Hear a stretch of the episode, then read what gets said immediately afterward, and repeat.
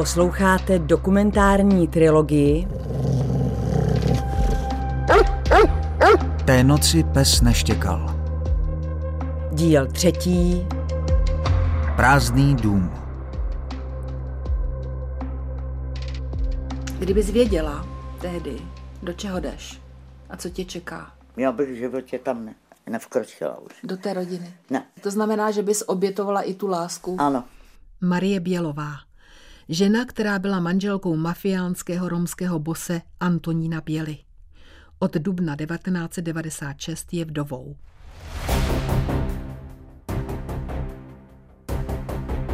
K Bělově vraždě došlo 14. dubna 1996 kolem 3. hodiny ráno na dvoře před jeho domem v Úvalech u Prahy. Skupina asi pěti ozbrojených mužů nejprve vnikla do vily, kde spoutala přítomné ženy, hospodyni a partnerku mladšího syna a fingovala loupež.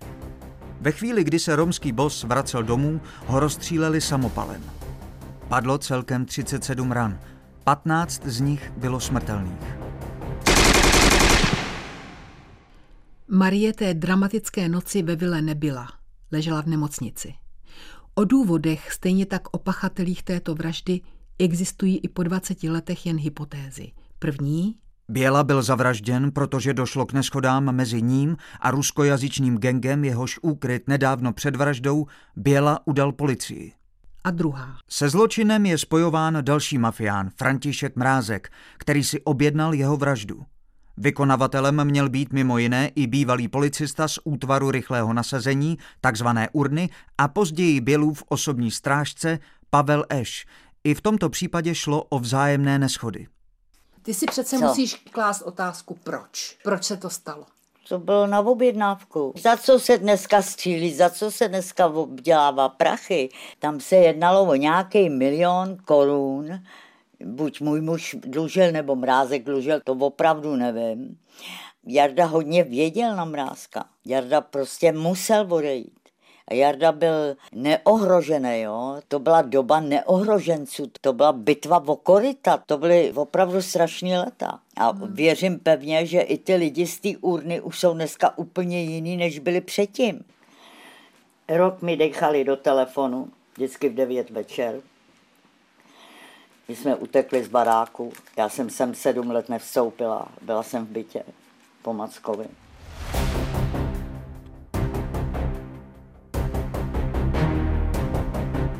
Paní Marie je přesvědčená, že ví, kdo je vrahem jejího muže. Jen je problém to dokázat. Žila přes dvě desetiletí s tíhou minulosti. Dramatická ztráta manžela, smrt syna, který se předávkoval drogami. To je k neunesení. Scházíme se s Marií k natáčení tohoto dokumentu po několik týdnů a najednou přestává brát telefon. Volaný je momentálně nedostupný. O jeho dostupnosti vás budeme informovat prostřednictvím SMS.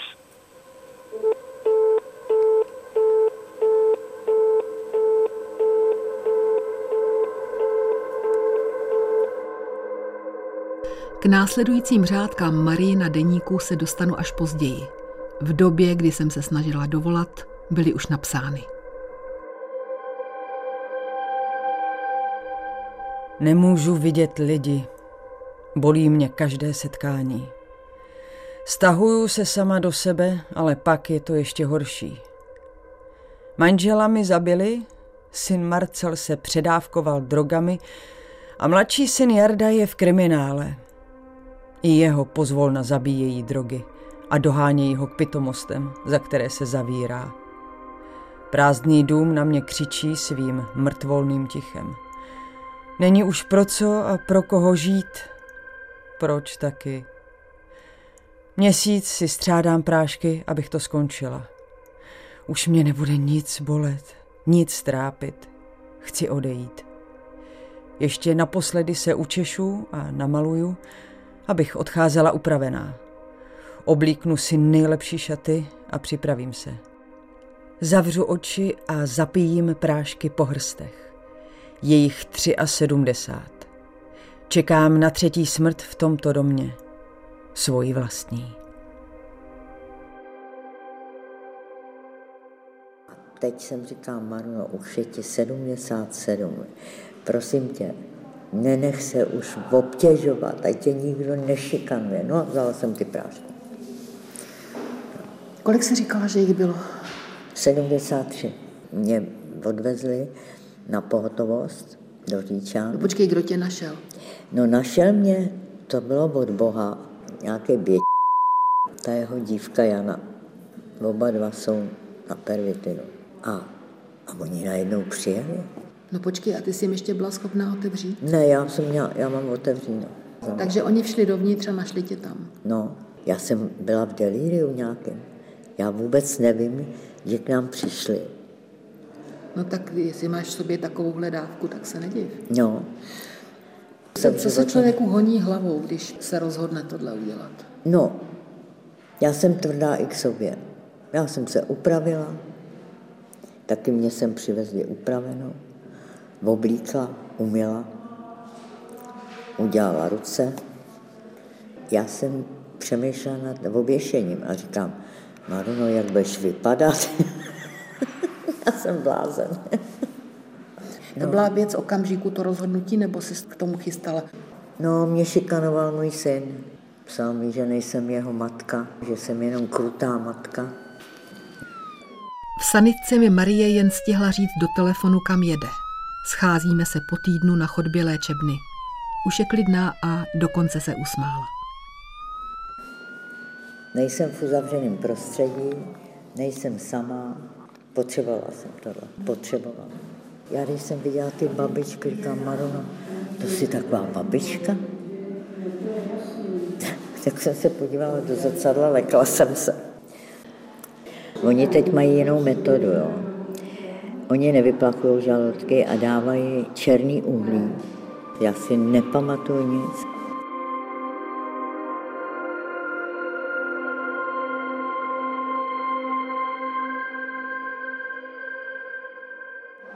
Nejhorší pocit je, že to, co jsem všechno zvládala, tu tíhu a tu šikanu a to všechno, tak i děti se mi zvrtly. Protože tam byla dvojí výchova. Tam byla výchova moje, čili česká, pak cigánská. Já jsem dala Mackovi, když byl malý pohlavek, ale takový malý, jo, ne, abych ho mlátil. A tvíně mě seřval, že já jsem jenom ženská a ještě k tomu gáči. A že to je že on je chlap. No, bylo mu tři roky nebo čtyři a mě, no, prostě oni mají úplně jiný smysl života, jsou leví, neskutečně leví. I mezi sebou. U nich jako muskej byl někdo, že jo. Já hmm. měla dva kluky. Oba dva zničila droga, protože oni to neunesli. Macek neunes, jak se mnou jednali. A Jára zase neunes to neštěstí, co se stalo že mu zabili tátu. Hmm. Na jeho pohřbu byli od děvek až po nejvyšší prokurátory na jeho pohřbu. Teď se jeden známý ptal, Járo, co ti chybí? A on říká, mě chybí táta, ale moje máma, až umře, taky, taky nechám udělat svatozáře. No, protože on taky ví, že co jsem unesl. Ale on převzal jako to mužství, má to cigánství v sobě. Jo. A šikanuje mě taky. To on to neunes, to neštěstí. Já jo,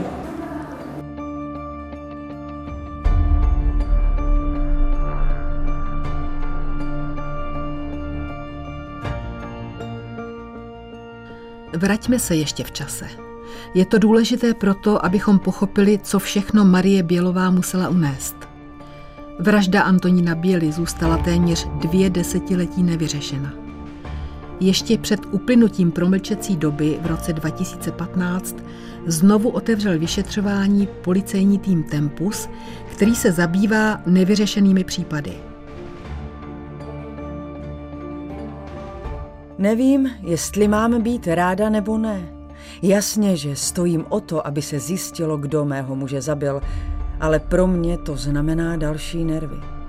Znovu si to všechno připomínat a znovu prožívat, znovu se trápit. Ale nakonec se rozhoduju.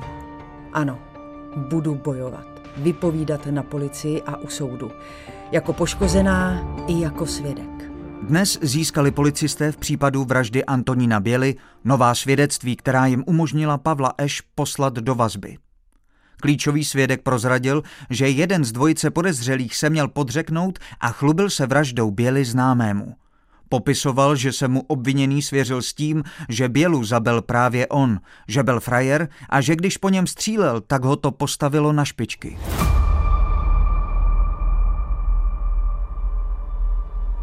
Začalo vyšetřování. Znovu všechny důkazy, znovu všichni svědci. Já jsem tam byla jako první oběť, první svědek. Jako oběť a i svědek, jo. No a teď mi dávali otázky, že jo, a, a teď on chtěl jenom ano, ne. Já jsem to chtěla vyhrát. Policejní tým Tempus dopadl dva podezřelé z vraždy Antonína Běly. Obviněni byli Ján K. a Pavel Eš, který pracoval jako Bělův osobní strážce.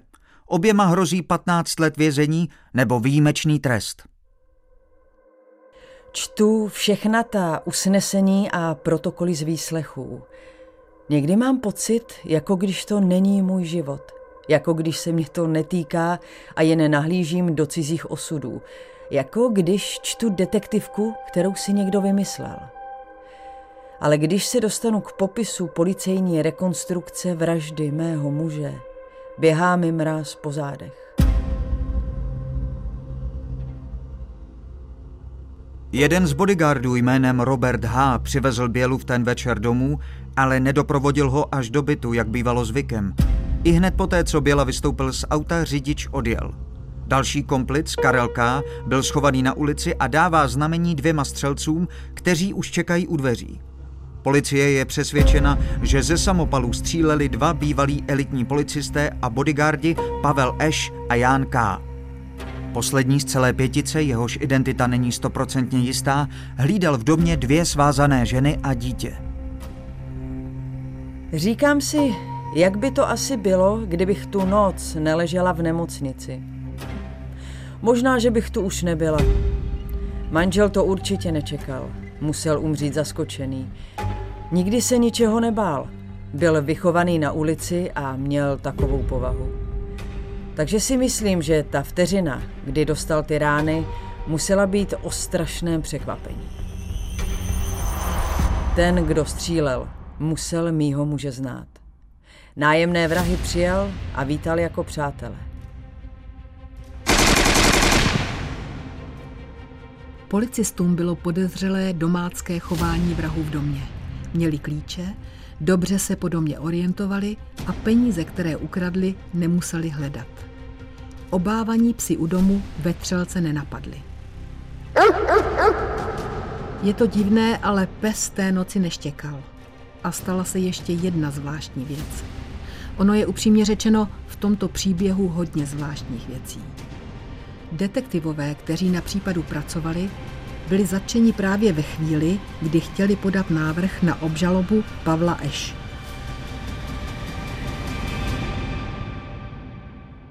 Pracovníci Generální inspekce bezpečnostních sborů zadrželi v pátek v kancelářích detektivy z týmu Tempus, kteří vyšetřovali případ vraždy Antonína Běly.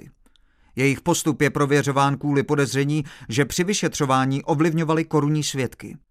Inspekce případ však po několika dnech odložila s tím, že se nepodařilo zjistit spáchání trestného činu. Detektivové vše vnímají jako pokus o zastrašení a podali na postup Generální inspekce bezpečnostních sborů stížnost. Inspekci obvinili z nátlaku a snahy získat informace ze spisu k Bělově vraždě.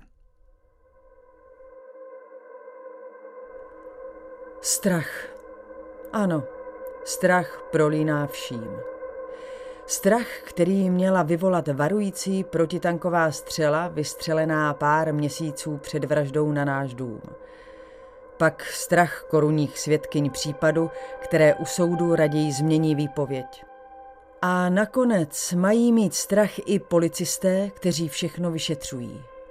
Jakoby od někud ze zákulisí pořád vedly nenápadné nitky, které mají v rukou neviditelní vlivní. A z toho jde ten největší strach. Je to skandální, prohlásila v pondělí poslankyně a bývalá ministrině spravedlnosti Helena Válková. Byla šokována tím, jak byl na detektivy vyvíjen nátlak, když inspekce překročila hranice vyšetřování. Ministr vnitra Milan Chovanec vyslovil podezření, že zadržením pětice vyšetřovatelů z týmu Tempus chtěla generální inspekce bezpečnostních sborů policisty odradit od vyšetřování vraždy Antonína Běly. Nelze se divit, že poté, kdy jsou zastrašovány i špičky naší kriminalistiky, dostanou strach i dvě obyčejné ženské. Korunní svědkyně, které v přípravném řízení vypověděli, že oné kritické noci ve vile poznali právě Pavla Eš, u soudu tvrdí, že nepoznali nikoho. To byla moje kamarádka a A partnerka Jardy. Jardy Malýho, no. A dítě. A dítě. Hmm. A to vlastně měly být korunní svědkyně, že jo? No, no oni vlastně byli poškozený, že jo. Protože tady byli svázaný a No a měli pocit, že poznali někoho asi, že jo? no pak u soudu to otočili, že jo, protože oni se bojí urny. Oni se bojí těchto lidí. Eh, Oni to pak u, soudu otočili, protože jinak se mluví u policie, u vyšetřování a jinak se mluví u soudu. To si holčičky neuvědomili, že jo. A ty jsi s nima o tom mluvila? Vždyť oni je poznali, toho jednoho, že jo. Podle mluvy a podle... Oni, že si hráli na rusáky, to musím ještě říct. Z toho se to taky poznalo, že jo. A pak no. onem začal říkat, kde mať, kde mať, že jo. On se zeptal té Lenky, kde mať. Takže poznal, že to nejseš ty. Tak. Kdyby to byly opravdu rusové, tak by nevěděli, protože ona byla v mých letech, že jo, ta Lenka. No a on se jí zeptal, kde mať. To tam taky pak zapřela u toho soudu. On posmrkával. On posmrkával. Měl takový tik. Měl tik a když dělal nějakou akci. To byly tolik důkazů, tolik důkazů. Teď on se chlubil, to bylo něco bělu zabít, že jo. On to bral jako hrdinský čin, jako že osvobodil čestní lidi. Citace ze soudního spisu. Jánka a Pavel Eš jsou obviněni, že 14. dubna 1996 kolem třetí hodiny ráno pronikli do domu Antonína Běly v úmyslu zmocnit se částky 12 milionů korun rodinných šperků a v úmyslu usmrtit poškozeného Antonína Bělu. Zde pod pohrůžkou použití střelné zbraně svázali přítomné Hanu K. a Lenku D. a nutili je, aby uvedli, kde má rodina peníze a šperky. Poté, když se domů vracel Antonín Běla, na něj nejméně 30krát vystřelili ze dvou zbraní. Poškozený na místě zemřel. To jsem poznala u toho soudu, že jsem šlápla vedle, že jsem to otevřela. No. Že už je úplně jiná doba. Mního muže už to nezvedne a já jsem akorát co měla nervy a moji svědci všechno, co mluvili na policii, tak to otočili, protože se báli urny. Nábojnice nalezené na místě byly vystřelené ze dvou zbraní. 15 ze samopalu Agram, který, jak se později ukázalo, vlastnil i Pavel Eš. A další ze zbraně, u které nelze spolehlivě určit typ. Pitvou bylo u Antonína Běly zjištěno celkem 25 střelných poranění a všechna vznikla zaživa. To už jsem věděla, že to mám prohraný, jo, protože to je urna, že to, jsou, to je policie, že jo. Báli se prostě. Vůbec se jim nedivím, já bych, já bych taky takhle mluvila. Nikdy jsem před nikým neříkala, že bych poznala jednoho z útočníků, prohlásili schodně ženy při své výpovědi u soudu. Tak obžaloba přišla o korunní svědkyně.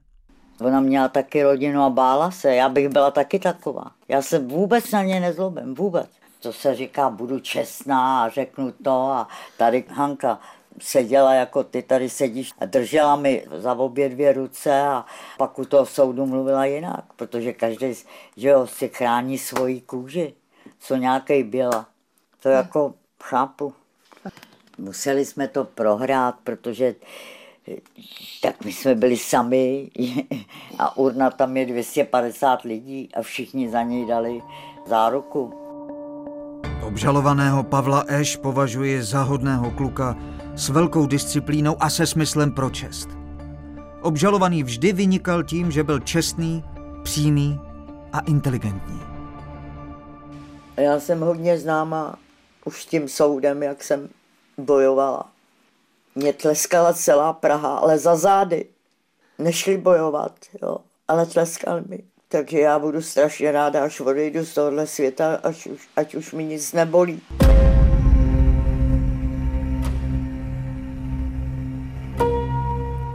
Z principu presumce neviny, podle něhož musí být obviněnému vina prokázána, plyne pravidlo in dubio pro reo, což znamená, že není-li dosaženo jistoty o vině pachatelů, je nutno rozhodnout v jejich prospěch. Soud se musí vyvarovat jakýchkoliv dohadů a domněnek a proto jediný možný závěr u obou obžalovaných je, že jsou sproštěni obžaloby.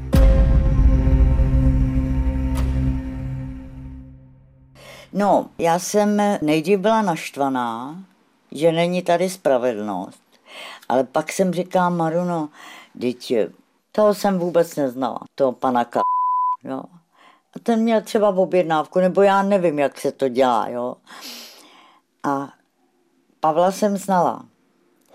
A teď ten Pavel měl toho syna, ta jo. V té době mu byly dva roky nebo tři roky.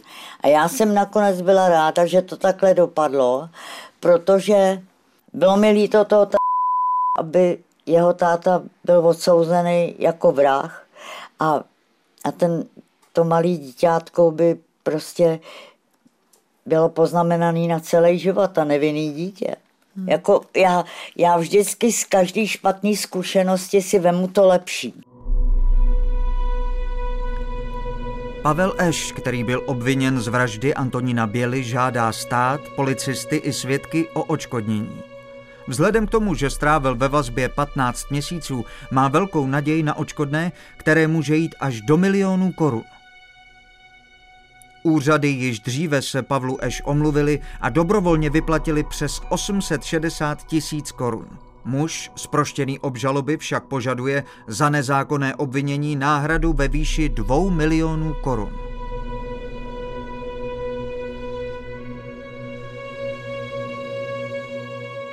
Jak se žije asi vrahům? Dobře, protože už je to 20 let, teď už je to promlčený. On klidně může teď veřejně říct, ano, já jsem ho zabila, nic se mu nestane.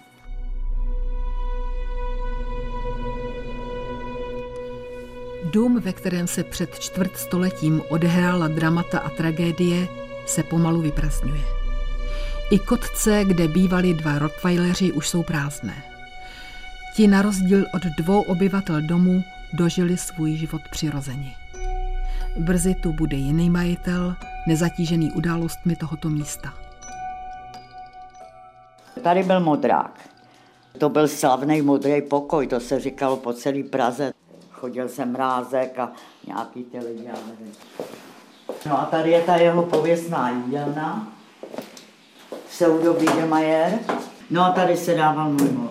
Tadyhle ten flek, co je, tak to je od jeho ran pěstí. Se Od ran pěstí? No, on takhle seděl, takhle seděl, takhle bouchal. No, no takhle, jednou rukou. A proč? No, když se rozčiloval. Třeba... Tak podle toho, jak ten stůl vypadá, se rozčiloval často. No tak to je za leta, že jo. Nemůžu tady být, nemůžu. Tady je jeho duch, to je jeho království tady. Nemohla bych tady být. Marie se pokusí žít ještě jiný život někde jinde a možná pod jinou identitou. Vstup do rodiny svého muže dodnes vnímá jako největší životní chybu, kterou udělala. Byla to láska, ale už bych to v životě neudělala. V životě. Protože to libido přejde. I ta láska, protože když jsi šikanovaná, tak to nejde prostě. To nejde. A co tě nutilo tak dlouho vydržet? Teď jsi mohla no, on by mnohokrát mě, odejít. On by mě zničil.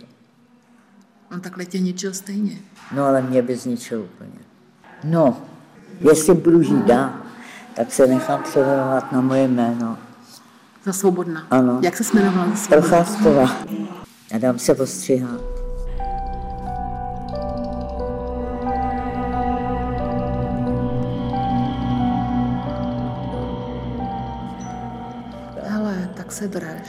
Držím se, Kondru.